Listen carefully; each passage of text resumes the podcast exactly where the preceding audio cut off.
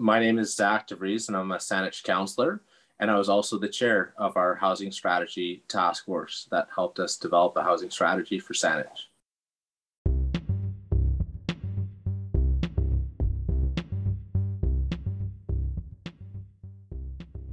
From the traditional territories of the Lekwungen and Wasanich peoples on southern Vancouver Island, I'm Dean Murdoch, and this is Amazing Places.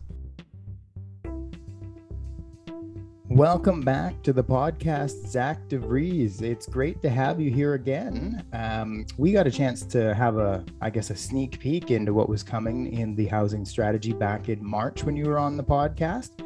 Now the strategy's been approved. It's out there. It's been uh, the public's had a chance to provide feedback. It's now an officially endorsed saanich document i guess first of all congratulations on on the completion of uh, saanich's first ever housing strategy. Thank you. Uh, no i appreciate that. And and i would just echo that thanks to all the members of the housing strategy task force who dedicated, you know, um, a whole over a dozen probably Thursday evenings, let alone all the review time, uh, as well as uh, you know comprehensive effort from staff, our consultant team, and um, a really significant uh, engagement with Saanich residents through the survey process as well over this last year. So, uh, thank you to everyone involved in it definitely a big effort in order to get it uh, uh, achieved and developed and published. Um, from your perspective, what are you most proud of in terms of what uh, what ended up going into the strategy and what the strategy represents? Uh, I'm most proud that this represents a really comprehensive and, and thoughtful approach to housing. We've seen other strategies in, in other municipalities focus, I think, too narrowly in certain aspects of the housing system. Um, this strategy really looks at, you know, how do we address the housing system from um, an entire housing spectrum approach, everything from, um, you know, extraordinarily low income households to, um, you know, higher income residents as well, and everything in between, including you know, non-market, below market, and market units why i mean I, I, think anybody who's been paying attention would know why it was important to develop and, and uh, approve a strategy but why don't you give us a little bit of context here? Why from why was it important to you? Why did saanich need to have a housing strategy? Yeah um, i think for me um, i think like many people I, I fell in love with saanich for you know many similar reasons. I grew up in a neighborhood that was uh, diverse and was home to people of a variety of, of, of incomes and backgrounds and lifestyles. And I think what we've seen is as housing prices have uh, begun to run away from local incomes, we've we've seen that new entrants into a lot of our neighborhoods uh, are only w- wealthier individuals because we don't have um, a contemporary and diverse housing stock that supports uh, the range of individuals that our housing stock used to.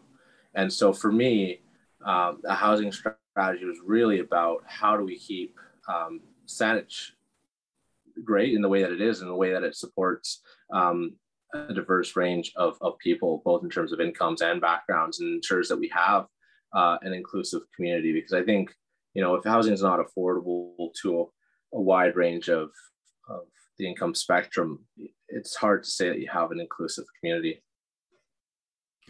I had a look at the strategy both when it was in draft form, so I could provide some feedback um, during the, the public survey process, uh, and then had a look at the, the final version of the document. And uh, I have to say, I'm, I am thoroughly impressed with the number of uh, actions that have been identified, some of which are still a bit vague. Uh, it, it's not entirely clear what they're going to look like when they get implemented, but you can certainly see from at least the spirit of the language that there's going to be some very significant things involved in, in making it happen policy changes, regulatory changes, uh, and, and different programs that Saanich would introduce.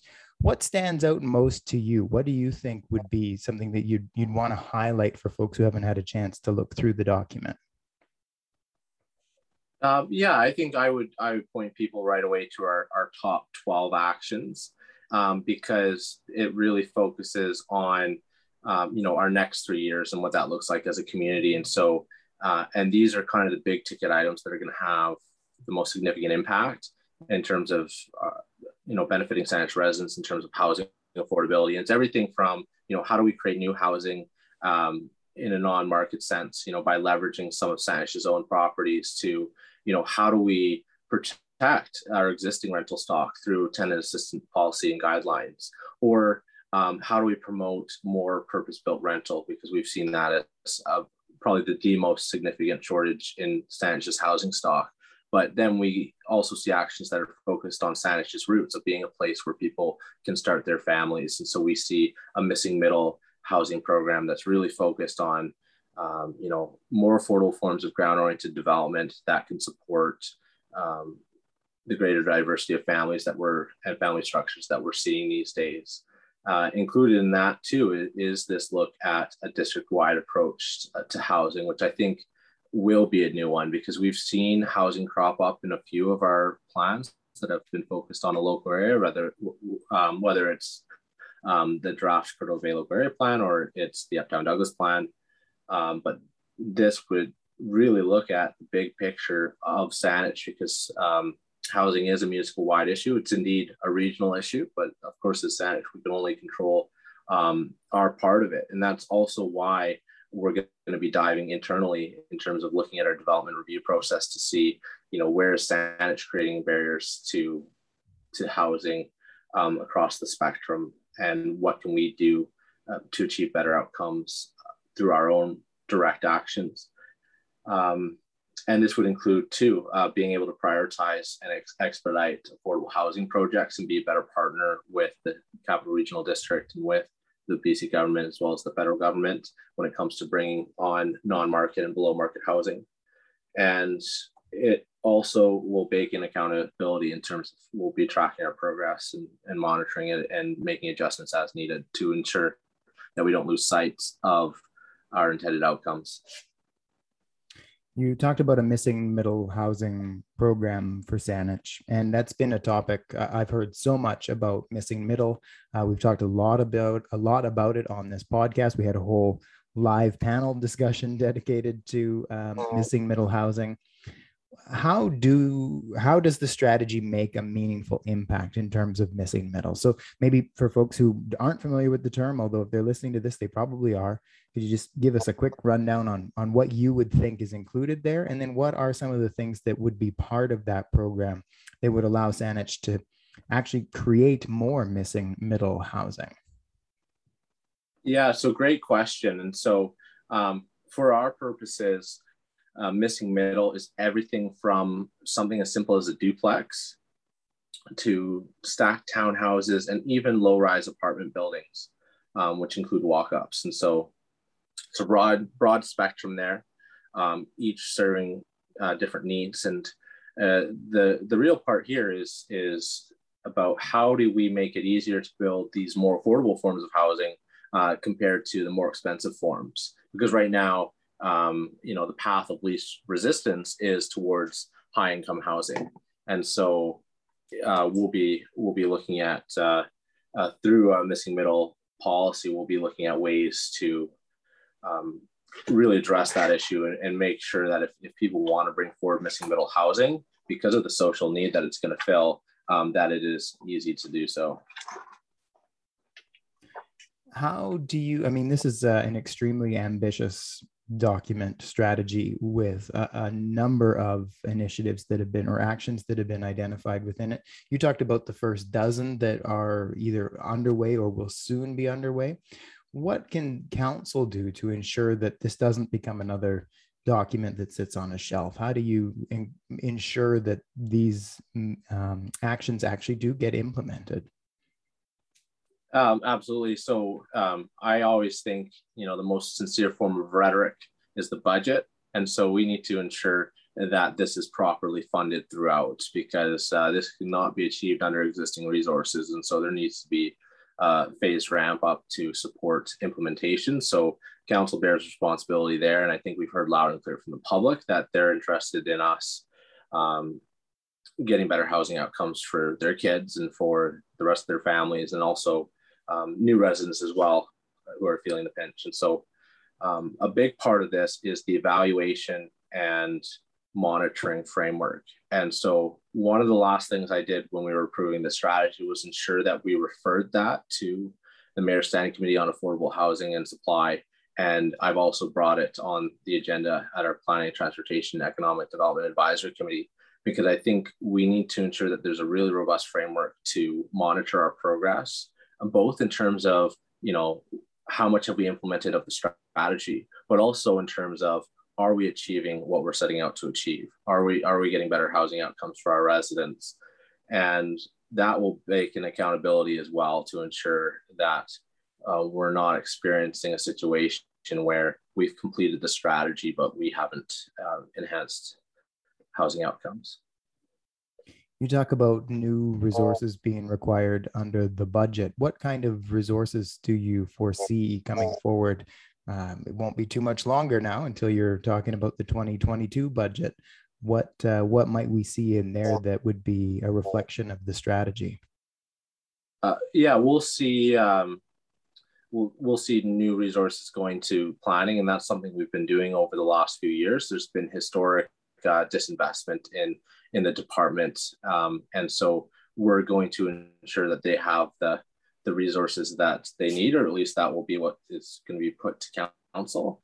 Um, and there may be also uh, a need for um, consultant work for um, some of this policy development because uh, the housing strategy is a roadmap but in each of these cases, uh, you know, there's more public engagement to be had on the specifics of each policy. There's more um, policy work and analysis that needs to be done to determine, you know, the specifics and exactly uh, what things look like before council approves um, each each strategy and action item that's part of this strategy. And so it's really going to evolve over the next couple of years what these resources look like.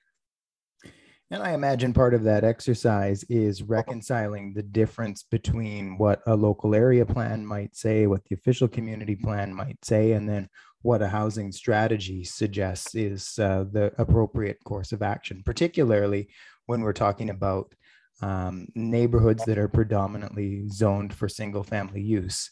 Um, that it would be a fairly significant change to start permitting some of these multifamily type units uh, that you described in in uh, the missing middle category uh, if they were to start to appear in those largely single family neighborhoods. So is that sort of what you're you're thinking about in terms of the time and consultation work that's going to be required? Um, um, certainly in part. um, it really depends on on the item. You know there's some that require less and some that require more. Um, and some are contingent, right? Like we have applied for grant funding for our on-street, uh, or sorry, our on-site parking requirements. Um, if we're not granted that funding, we'll have to make the decision on, on whether or not we fund that project ourselves. Um, and things like that. And then, yeah, we need to um, do more engagement about some of the outcomes of this housing strategy engagement, which, for example, um, signaled strong support majority support, in fact, for a district-wide approach um, to our community planning. And so that could change our direction on how we do some of our long-range planning. And so, for example, um, we'll, we'll have to consider about how do we reconcile our many plans and, and bring them together in something that's more cohesive. And this was something identified as well through our development process review, our third-party review of our planning department was that yeah there's contradictions between different plans that we have and it will be important to reconcile that. I know, uh, having been on council, having sat in your seat, although I never uh, shared anything quite like a housing strategy, but uh, I do know that there's a lot of policy, policy regulatory program work that goes on at the staff level that goes through council for consideration and approval. Uh, and that, that can often be quite a protracted process. Uh, so thinking about those kinds of changes that would need to take place in order to actually start to deliver some new housing, some more housing for folks, and different types of housing for folks. When do you foresee some of these things starting to come to fruition so people would actually see the difference that the strategy is making in Saanich? Yeah, that's a that's a great uh, question. I think it really depends on uh, the investment from all levels of government. How soon we'll we'll see impacts? Because I think you know our top twelve priority actions, um, you know, will be completed in the next three years, which I think will be um, substantial. But really, there's two pieces here um, that will determine whether or not we have better housing outcomes. One is that to meet the needs of people of lower incomes, um, there's going to be a need for further government investment in that housing stock because that's not something that uh, the market can produce. Because when you look at the construction costs alone, like take profit out of the equation, um, you know, good examples you can look at um, UVic student housing, right? Uh, it's a $200 million uh, building. Um, and there's going to be about 800 units in there and that works out to about $250000 each and so and you know you look at that structure obviously that wouldn't be family friendly um, in that in that case but you can start to see the picture where construction costs alone uh, exclude um, many residents and that kind of demand that is out there for low and even moderate income households and so that's where we really need the province and the federal government to intervene and and to step up. Um, and so it will really be um, dependent on on how they do. Uh, when it comes to kind of the below market side and the the market side of housing, um, this is going to be the real test for you know how effective is our our market policies and and um, that remains to be seen a bit because there's such uh, a historic shortage in housing. And so, you know, it'll be interesting to see how quickly can we catch up to all the demand that's been out there and has been building for uh, decades now. And we've seen in a lot of cases across Canada that it, it does it does take a lot. You don't tend to see prices come down. I think we're hoping to see prices uh, um, stabilize, but even that will require you know a, a pretty um, pretty incredible um, effort and, and, change in the amount of housing we're building because you can look at our historic trends of building about you know 600 odd units a year. And even with that you know you look at the past decade and house prices have doubled. And so that's a clear signal that that 600 units a year is not enough. And the question is how much how much will be enough to satiate uh, the demand that's out there and that's what we're going to find out if uh, you were you had the chance well you do have the chance on this podcast to talk to people who were um, either in the market to try and rent or or buy in Saanich, or perhaps they're existing homeowners and they're concerned about their kids or even their grandkids finding a place in Saanich. What do you want them to know about what Saanich is attempting to do here? Um, yeah, I, well, I want them to know that, like, you know, we see you and we hear you, and we know that, you know, either you're struggling to find um, appropriate uh, housing for yourself or your family, or you're worried about um, people that you love trying to do the same. And this is a very credible um, attempt at us trying to realize better housing outcomes for you and your family and your loved ones. And this will hopefully help us build um, you know more sustainable neighborhoods as well both on the social side here and on the environmental side as well as um, it will feed into economic vibrancy because we know too that uh, um, there's a lot of activities that people love and enjoy about their communities that rely on workers of all different types of income and we need to make sure that there's a, a place for them and i think that this is a strategy um, that does that is really looking at everyone from someone who doesn't make any income to you know people who who make a lot and everyone in between. And um, we look forward to their ongoing engagement with us as we go down this journey